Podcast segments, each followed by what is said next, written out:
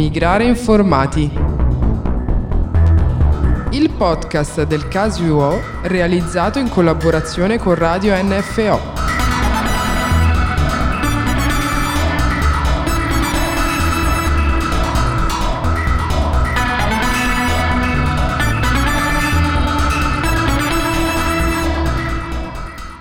Ciao a tutte e tutti, sono Maria Teresa, animatrice dell'Associazione Casi.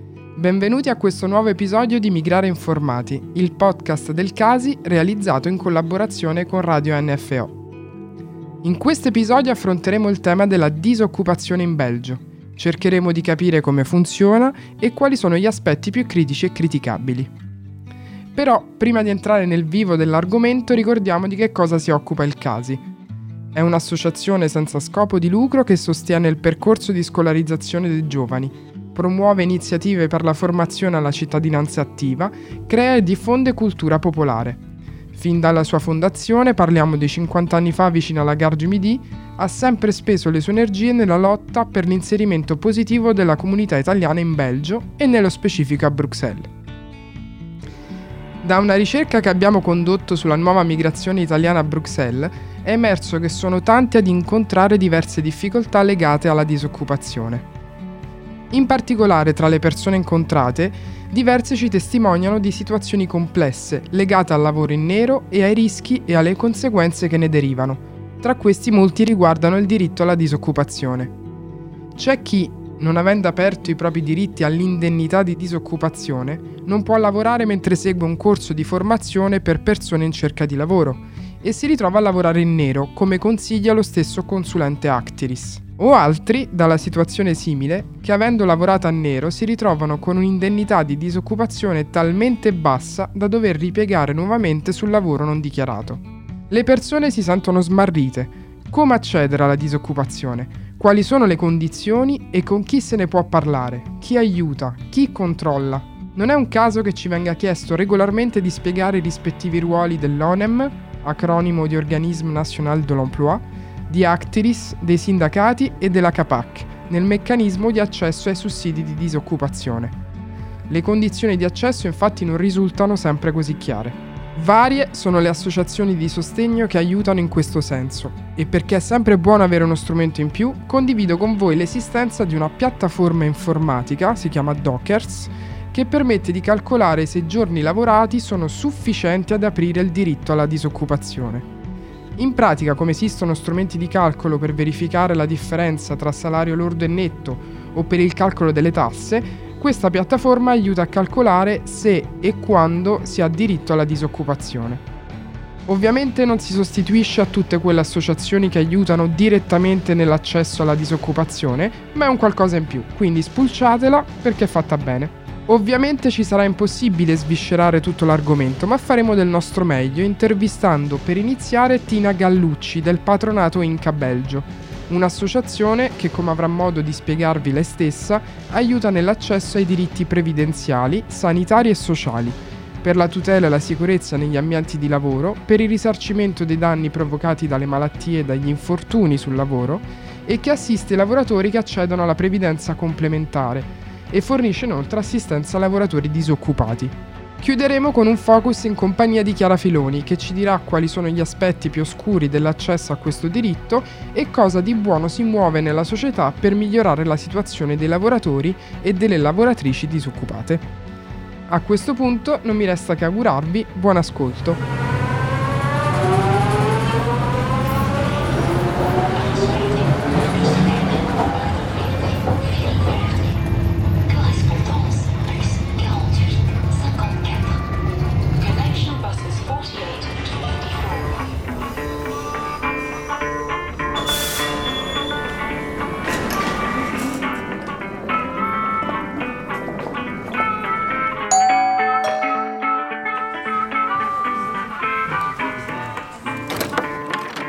Benvenute e benvenuti, questo è Migrare Informati, io sono Roberto Reneri e oggi parleremo di come funziona uno degli istituti della sicurezza sociale, ovvero la disoccupazione, qui in Belgio. Per chi viene dall'Italia, dove la precarietà impera e dove le prestazioni di sicurezza sociale sono minori rispetto al Belgio, è difficile comprendere il funzionamento della cosiddetta cattedrale della sicurezza sociale, per usare un'espressione locale.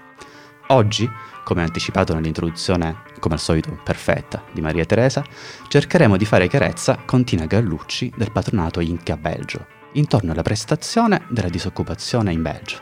Ciao Tina, puoi dirci eh, due o tre parole su di te e sul Patronato Inca Belgio intanto? Ciao, buongiorno a tutti, grazie per questo bellissimo invito, per questa bella opportunità che, che ci date di spiegare qualcosa in più ai nostri connazionali qui in Belgio. In via generale, che cos'è un patronato? Un patronato è un ente privato di pubblica utilità che è riconosciuto dalla legge italiana, a cui si fa addirittura riferimento nell'articolo trentotto della Costituzione. Ha una grande e bellissima missione, che è quella di eh, aiutare i cittadini ad accedere ai loro diritti in materia di sicurezza sociale. Spesso è un'emanazione diretta di un'organizzazione sindacale e infatti il patronato Inca C G L è un'emanazione diretta del sindacato C G L. Ma mentre il sindacato si occupa della tutela eh, collettiva dei lavoratori, io ho presente per esempio una, eh, i, i lavoratori di un'azienda, il patronato ha un altro tipo di, di target, si occupa della tutela individuale, cioè aiuta la persona singolarmente, dunque persona per persona, ad accedere ai propri diritti.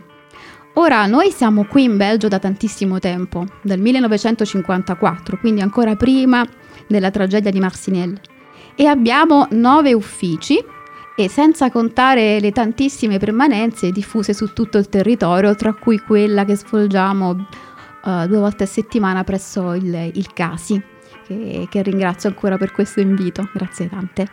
Io sì, mi chiamo Tina, Tina Gallucci, lavoro alla sede di Bruxelles di Laken, e sono anche consigliere comites, il comitato degli italiani residenti all'estero, proprio per quanto riguarda la, la commissione diritti e cittadinanza. Poco fa ho nominato l'articolo trentotto della Costituzione e ho detto che siamo un ente eh, italiano. Penserete, che cosa ci fate allora qui in Belgio? Eh, a un certo punto eh, i sindacati si sono resi conto che per i cittadini italiani non solo era difficile accedere ai diritti nel paese, in Italia, ma anche e soprattutto all'estero. Vuoi per l'ostacolo della lingua, vuoi per altri tipi di ostacoli, per cui hanno pensato di esportare l'istituto del patronato all'estero.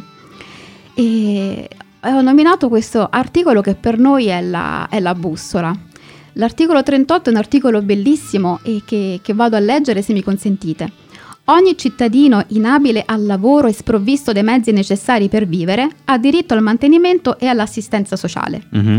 I lavoratori hanno diritto che siano provveduti ed assicurati mezzi adeguati alle loro esigenze vitali in caso di infortunio, malattia, invalidità e vecchiaia, disoccupazione involontaria. Ai compiti previsti in questo articolo provvedono organi ed istituti predisposti o integrati dallo Stato. Ecco, questo sono i patronati e l'articolo trentotto per questo è la nostra bussola, è il nostro faro. In Italia sono un pilastro per garantire l'accesso ai diritti e eh, lavoriamo con la stessa veemenza anche, anche all'estero per accedere, per far sì che i nostri concittadini possano accedere alle prestazioni della sicurezza sociale. Che cos'è la sicurezza sociale? Dobbiamo pensare alla sicurezza sociale come un sistema, un grande sistema che include tutte quelle misure atte a tutelare i cittadini in caso di perdita del lavoro per vari motivi legati all'età, alla malattia, al licenziamento, ma anche atte a tutelare le persone che non hanno mai potuto lavorare mm-hmm. per motivi eh, di, di salute, per esempio. Ci sono quindi alcune misure che sono destinate ai lavoratori e sono finanziate grazie a un sistema di prelievi sulle, sulle buste paga, sui salari, mm-hmm. oppure grazie al pagamento dei contributi. E qui noi parliamo di previdenza. Altre misure invece sono destinate a tutti i cittadini. Sono finanziate non tramite questo sistema di prelievi, ma tramite invece le tasse, per esempio. La previdenza dunque ha una, fun- una logica di tipo assicurativo e eh, richiede dunque il versamento di contributi. Uh-huh. La disoccupazione rientra proprio nell'ambito della previdenza, perché all'interno del macrosistema della sicurezza sociale è destinata ai lavoratori che hanno perso il lavoro ed è finanziata con questa logica di tipo assicurativo. Eh, infatti su, su questo punto eh, che hai appena accennato, no? La disoccupazione è quindi una prestazione contributiva. Esattamente, contributiva e finanziata tramite il pagamento dei contributi. Eh, mettiamo il caso concreto che al vostro sportello arrivi un giovane italiano che arriva in Belgio naturalmente, quindi, e che ha lavorato in Italia sempre in nero perché non gli facevano il contratto, a quattro euro l'ora. Eh, viene da voi e vi chiede se può avere eh, subito accesso al sussidio di disoccupazione. Cosa, cosa gli rispondereste?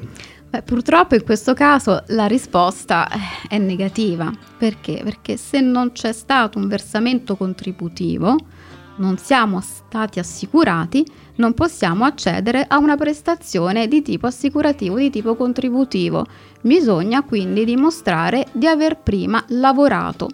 E in Belgio bisogna dimostrare di aver lavorato un certo numero di giornate, che si chiama periodo di stage, in un arco temporale, che si chiama periodo di riferimento, che è diverso da persona a persona in base all'età, e non solo, ma principalmente in base all'età.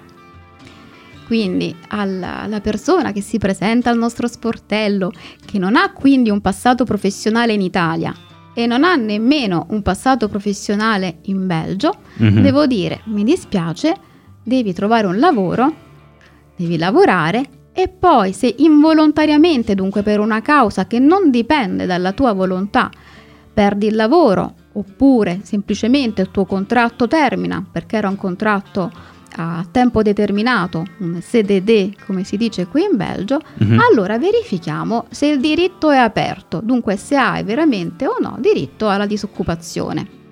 Eh, ehm, invece nel caso in cui effettivamente ci sia, una, ci sia stata una regolare relazione di lavoro, quindi con un contratto di lavoro regolare, eh, quali sono eh, i documenti che eh, appunto un lavoratore eh, deve produrre prima di lasciare l'Italia e come viene ehm, calcolato il tempo di lavoro? Allora, una persona che ha eh, appena lasciato l'Italia o che lascerà l'Italia e che eh, deve dimostrare un passato professionale in Italia ai fini dell'ottenimento, dunque dell'apertura del diritto alla disoccupazione, dico, guarda, devi dimostrarlo questo passato professionale tramite un certificato europeo. Questo certificato europeo si chiama modello U uno. È un documento che va richiesto all'INPS prima di partire. Se viene richiesto all'INPS quando hai già lasciato il paese, può essere un po' più difficile ottenerlo, ma forse questo richiede qualche precisazione in più. Uh-huh. Eh, quando andiamo ad introdurre una, una domanda di, di disoccupazione qui in Belgio e dobbiamo dimostrare il nostro passato professionale, partiamo prima di tutto dalle giornate di lavoro che abbiamo maturato qui in Belgio. Nella misura in cui abbiamo lavorato almeno tre mesi qui in Belgio, allora si apre la possibilità di avere accesso al sussidio di disoccupazione, ma non è che questi tre mesi da soli, così come sono, sono sufficienti, mm-hmm. no. Il periodo di stage è molto più lungo e varia da una persona all'altra. Per esempio, una persona come me, che ha un'età che è compresa, non vi dirò quanti anni ho, ma che è compresa fra trentasei e quarantanove anni, sì. deve dimostrare di aver lavorato un certo numero di giornate lavorative, dunque di avere un periodo di stage di circa di un anno, di circa di un anno e mezzo negli ultimi trentatré mesi che precedono la data di introduzione della domanda. E gli ultimi tre mesi devono essere lavorati in Belgio, mm-hmm. principalmente. Ci sono tantissime eccezioni e la materia è vasta, ma a grandi linee è così. Allora cosa faccio? Come, come spiegare questo concetto, questo concetto così eh, complesso alle persone? Ecco, io disegno, tratteggio una linea retta ed è la nostra linea del tempo. La data della domanda è il punto X. Da questa data io traccio un arco temporale che va indietro nel tempo, che è diverso in base all'età. Può essere trentatré mesi, può essere ventuno mesi per i più giovani di trentasei anni, quarantadue mesi, e in questo arco temporale cerco quelle giornate lavorative che mi aprono il diritto alla disoccupazione. Mm-hmm. Nel mio caso sarebbero state quattrocentosessantotto giornate di lavoro, circa un anno e, me- un anno e mezzo, negli ultimi trentatré mesi. Se ce le abbiamo, il diritto è aperto. Okay. Se non ce le abbiamo, no, ma queste quattrocentosessantotto giornate posso andarle a cercare in qualunque paese dell'Unione Europea in cui io ho lavorato. Ok. Quando vedo che le Le, le giornate lavorate in Belgio non sono sufficienti, ma ho bisogno di provare un passato professionale in altri paesi de, dell'Unione Europea, mm-hmm. per ognuno dei paesi in cui io ho lavorato devo disporre di un certificato, e questo certificato si chiama modello U uno. Ok, grazie. Non so se è chiaro. Eh, chiarissimo, mi sembra. E c'era soprattutto una cosa che eh, hai sottolineato all'inizio, ovvero che il lavoratore non deve essere lui responsabile della perdita del lavoro. Esattamente. E quindi e poi infatti qui eh, spesso abbiamo sentito eh, storie di chi appunto era considerato come responsabile, eh, e in quel caso cosa succede? Non riceve il sussidio oppure viene sanzionato? Allora, eh, esattamente come per l'Italia, anche qui in Belgio la disoccupazione è una prestazione contribu- contributiva, quindi assicurativa, che va a tutelare il lavoratore salariato in caso di perdita del lavoro non dipendente dalla sua volontà, proprio per garantirgli eh, la possibilità di, di mantenersi, no? Di avere accesso uh-huh. a, a di poter soddisfare i suoi bisogni. Ora, ehm, cosa significa perdere il lavoro in, made- in maniera involontaria? O che il tuo contratto è semplicemente giunto alla sua fine e quindi non viene rinnovato, o che sei stato licenziato per motivi economici o per una ristrutturazione aziendale, per altri motivi che esulino dalla, dalla, da, dalle tue responsabilità, dalla tua, eh, si chiama qui in Belgio footgraph. Mm-hmm. Poi eh, però non è che gli altri casi non siano tutelati. Ci sono dei casi in cui la prestazione della disoccupazione viene riconosciuta anche eh, se ti sei dimesso, o eh, se eh, per esempio hai dovuto lasciare il lavoro per seguire un coniuge che è stato trasferito all'estero eh, perché è stato nominato per esempio un agent détaché, quindi un lavoro distaccato, mm-hmm. o perché hai dovuto eh, lasciare il lavoro per assistere a un parente stretto malato in fin di vita. Ci sono delle situazioni che la legge comunque tutela. Per questo è importante, come dico sempre, valutare i singoli casi e non parlare per vie generali. In questi casi la legge può comunque riconoscerti l'accesso al diritto di disoccupa- l'accesso alla disoccupazione, dunque alla prestazione, al sussidio, eh, ma eh, potrebbe applicare quello che viene chiamata una sanzione. Cos'è? Una sospensione del pagamento del sussidio per mm-hmm. un periodo di tempo che può variare dalle quattro alle cinquantadue settimane in generale, dunque da, dal mese all'anno. Come posso sapere, magari già eh, dall'inizio, se sarò, se sarò soggetto a una sanzione oppure no? Mm-hmm. C'è una procedura particolare che si chiama ruling.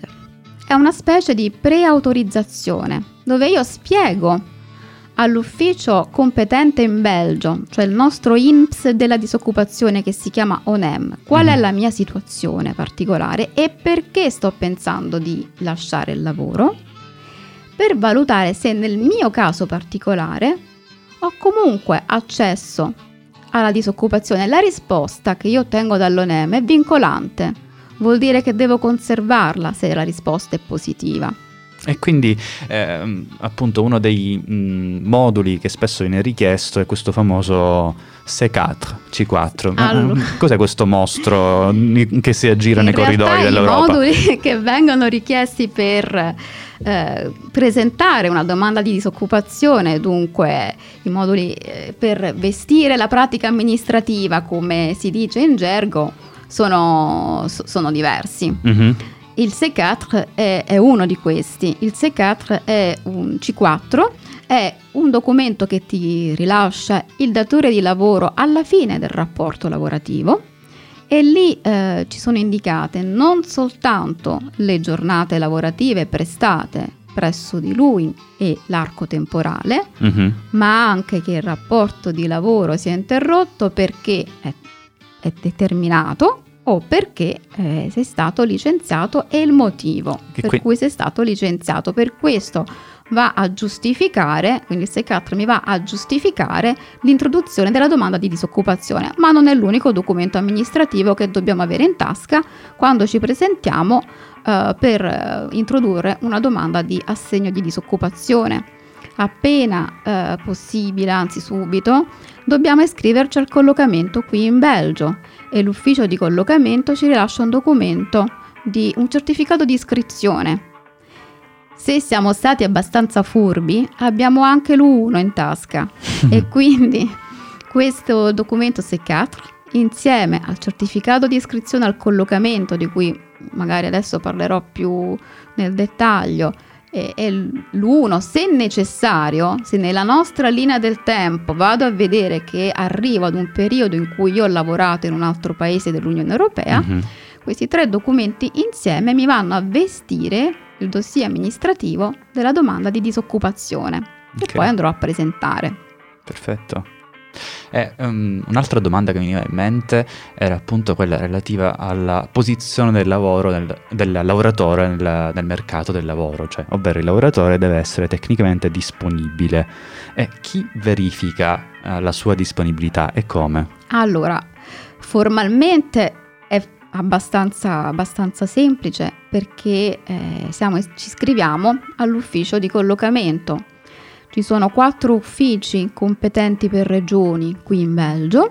Nella regione di Bruxelles è l'Actiris, la regione della Vallonia è il Forem, poi abbiamo eh, la G D nella regione di Eupen, dove si parla in tedesco, e eh, in base alla, no, alla competenza regionale eh, noi siamo iscritti all'ufficio eh, di collocamento, quindi tecnicamente noi siamo iscritti lì.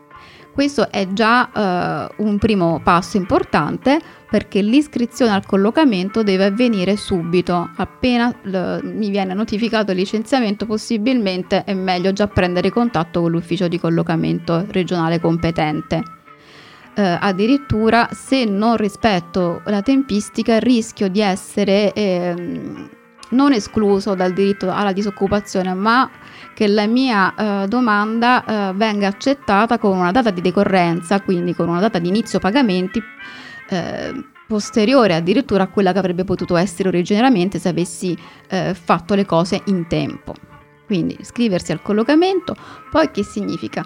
Eh, L'Actiris, il V D A B, il Forem, la G D non solo hanno il compito di raccogliere le candidature, dunque le iscrizioni al collocamento, ma hanno anche un altro importante compito, che è quello di far incontrare la domanda e l'offerta di lavoro. Accompagnano le persone nella ricerca di lavoro, nella ricerca di corsi, magari professionali, di specializzazione. Eh, offrono sicuramente un servizio di potenziamento del curriculum. Mm-hmm. Um, organizzano anche degli incontri tra uh, coach e psicologi e gli aspiranti lavoratori, quindi c'è tutto un sistema di accompagnamento per il reinserirsi nel mercato del lavoro, mm-hmm. e eh, ci invita spesso, ci invita comunque a degli incontri, quindi noi non possiamo esimerci da rispondere a queste, a queste richieste. Dobbiamo essere disponibili sul mercato del lavoro, vuol dire che stiamo cercando lavoro, uh-huh. ma la ricerca non è soltanto una ricerca attiva, è una ricerca passiva, uh-huh. quindi attraverso l'Actiris, attraverso il, il Forem, noi eh, rispondiamo a questo obbligo di ricerca passiva. La ricerca attiva è un'altra. La ricerca attiva è che noi stiamo effettivamente impiegando il nostro tempo nella ricerca di lavoro, e quello che consiglio a tutti è di conservare sempre e comunque le prove di questa ricerca attiva. Ogni volta che sosteniamo un colloquio, ogni volta che seguiamo un corso, ogni volta che presentiamo un curriculum a un'azienda, a una società, a un potenziale datore di lavoro, conservare sempre prova, perché questo in qualche modo ci tutela. Eh, se qualunque agente dell'ufficio dell'impiego belga, dell'Actiris, avesse mai il dubbio della nostra buona volontà o delle nostre reali opportunità di trovare un lavoro, ecco, noi abbiamo la prova che ci stiamo impegnando. Ok, perfetto. Senti, hai già delineato molto bene il, il percorso, diciamo, per eh, ottenere eh, il sussidio di disoccupazione, ma volendo eh, proprio tirare le somme, potresti giusto descrivere ancora una volta tutti i passaggi burocratici che il cittadino deve compiere per introdurre la domanda? Sì, sì, certo. Perché eh, l'abbiamo un po' eh, sorvolata, ma ha intuito. In realtà abbiamo capito che sicuramente che ci sono diversi eh, attori coinvolti, no? Ci mm-hmm. siamo noi, mm-hmm. c'è il nostro datore di lavoro, ormai ex datore di lavoro, abbiamo un ufficio di collocamento, abbiamo il nostro I N P S della disoccupazione, che è l'ONEM, ma abbiamo anche un altro ente, che è l'ente intermediario fra noi e l'ONEM, che è il sindacato per coloro che sono iscritti al sindacato, o la CAPAC per coloro che invece non sono iscritti o non vogliono iscriversi al sindacato. Quindi noi otteniamo dunque purtroppo il C quattro dal nostro datore di lavoro, ci presentiamo all'Actiris, al Forem, al V D A B, ci iscriviamo e otteniamo un certificato di iscrizione al collocamento. Se necessario abbiamo anche un U uno oppure no. Questi due documenti li portiamo all'ente di intermediazione, dunque alla CAPAC o al sindacato, affinché trasmettano poi all'ente finale, l'ONEM, l'Office Nazionale dell'Emploi, una domanda di sussidio di disoccupazione, e l'ONEM va a statuire sulla ricevibilità della nostra richiesta. Se ne abbiamo diritto, il dossier si conclude positivamente e l'ONEM autorizza i pagamenti. Capite bene che una macchina che già vede cinque operatori è una macchina molto lenta a muoversi. Per questo motivo ehm, le persone che introducono la domanda tramite il sindacato forse sono un pochino più avvantaggiate, perché il sindacato funziona anche da cassa, nel senso che non è per tutti, ma per quelle, per que- per quelle persone che magari sono iscritte da tempo o che hanno delle... alternano, no? Sai, periodi di disoccupazione, poi di lavoro, poi di disoccupazione ancora. Ecco, il sindacato, quando non ha dubbi sulla ricevibilità della domanda, può anticipare il pagamento della disoccupazione. Quando introduci invece la domanda tramite la CAPAC, devi attendere che la CAPAC riceva l'autorizzazione al pagamento da parte dell'ONEM, quindi può impiegare un po' più di tempo. Se non abbiamo l'U uno, come funziona? Ma ci serve, abbiamo, abbiamo lavorato in Italia, però non sapevamo, non, non abbiamo portato l'U uno e ormai è tardi, perché eh, siamo già in Belgio da, da parecchio tempo. Lo segnalo al, a, al momento della domanda, quindi in sede di domanda io dico ok, ho lavorato in Belgio, ma eh, ho lavorato anche in Italia o in un altro paese. A quel punto l'ente di intermediazione, dunque CAPAC o sindacato, chiede all'ONEM, al Servizio Ammissibilité, di prendere contatto con l'I N P S se si tratta dell'Italia o di altro ente omologo in un altro paese dell'U E, perché eh, venga rilasciato il modello U uno. Questo proprio in sunto. Perfetto, ok. Beh, ringraziamo Tina. E un'ultima domanda. Come no? Come facciamo a entrare in contatto con Inca?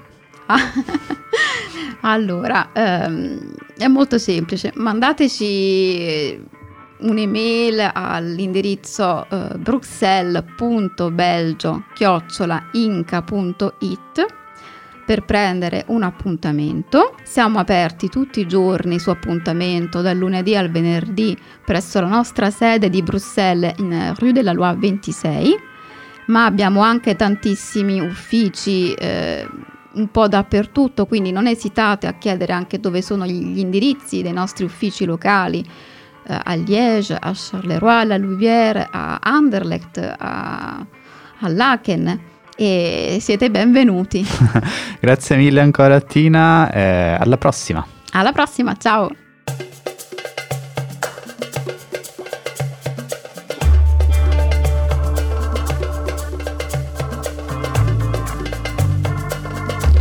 Grazie ancora a Tina Gallucci del Patronato Inca Belgio per il suo intervento. Come sappiamo, gli anni di austerità e la crisi sanitaria hanno influito negativamente su questo pilastro della sicurezza sociale. Abbiamo chiesto a Chiara Filoni, migrante, attivista e studiosa dei movimenti sociali, di analizzare in sintesi cosa si muove nella società per far valere il diritto alla disoccupazione. Sentiamo cosa ha da dirci.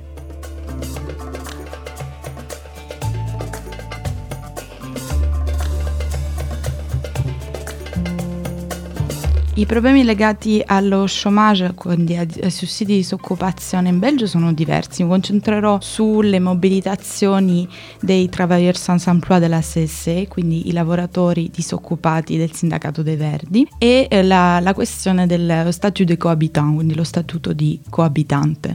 Eh, per quanto riguarda la, la prima questione, ci sono diversi lavoratori, interessante perché sono tutte persone che sono iscritte già al sindacato, che in realtà fanno, come dire, una mobilitazione interna al sindacato stesso e che è diretta alla direzione per denunciare tutta una serie di problematiche inerenti all'erogazione dei sussidi di disoccupazione. Diversi di voi avranno potuto sentire diverse storie che si raccontano intorno a, a queste problematiche. Io per prima ne ho sofferto perché sono anch'io disoccupata, abbiamo ritardi eh, colossali nei pagamenti, la, la chiusura dei centri, quindi non, non si parla con delle persone, si parla spesso con delle cassette della posta, eh, si perdono spesso dei documenti, ci sono file interminabili e molto spesso i lavoratori del sindacato non rispondono né alle mail né alle telefonate. Tutte queste problematiche sono delle problematiche che verranno indirizzate, come dicevo prima, alla direzione dai lavoratori della S S E e, e speriamo che la direzione prenda, prenda in conto. I lavoratori sociali avevano già in qualche modo manifestato di fronte alla S S E a fine duemilaventidue, erano riusciti a ottenere una vittoria parziale che era quella di dieci assunzioni del personale per la S S E, un, diciamo una vittoria molto parziale perché dieci assunzioni sono niente se si pensa alla regione Bruxelles. Per quanto eh, riguarda invece il problema del cohabitant, Dei, dei coabitanti. Cos'è un coabitante? Un coabitante è una persona che, come dice la parola stessa, abita con altre persone o con un'altra persona nello stesso nucleo familiare. Si distingue dal capofamiglia eh, e dalla persona che è considerata isolata. Allora, qual è il problema rispetto a, a questa figura, a questa etichetta che poi ovviamente eh, implica anche tutta una serie di diritti? Il problema è che a partire dall'anno questa persona riceverà la metà dei sussidi di disoccupazione e questa cosa ovviamente eh, come dire, in qualche modo crea un'ingiustizia rispetto alle, alle altre figure che, che dicevo prima, del capofamiglia e dell'isolato, perché molto spesso per esempio i conquilini sono considerati come isolati. Eh, questa, questo statuto di coabitante è stato introdotto negli anni ottanta e diverse associazioni lottano contro questo statuto da praticamente trenta anni ehm, e l'obiettivo è quello di eliminare completamente per le elezioni del duemilaventiquattro questo statuto. Chissà se ci riusciremo, ci riusciranno, perché comunque sia l'obiettivo è quello di in qualche modo recuperare delle risorse dai poveri, quindi eh, come dire, si recuperano dei soldi da persone che non ne hanno. L'altra questione è quella anche di ridurre i controlli domiciliari sulle persone che eh, che eh, usufruiscono delle, dei sussidi di disoccupazione. Molto spesso, soprattutto per i, i coabitanti, ci sono diverse ingerenze in quella che è la vita privata, visite domiciliari eccetera, quindi c'è proprio una caccia alla, al disoccupato, alla disoccupata che eh, insomma sarebbe ora di eliminare. Anche perché va da sé che questa questione è anche una questione di genere, eh, perché la maggior parte delle coabitanti sono, sono donne, quindi diciamo aggiunge una diseguaglianza eh, alle diseguaglianze che già soffriamo.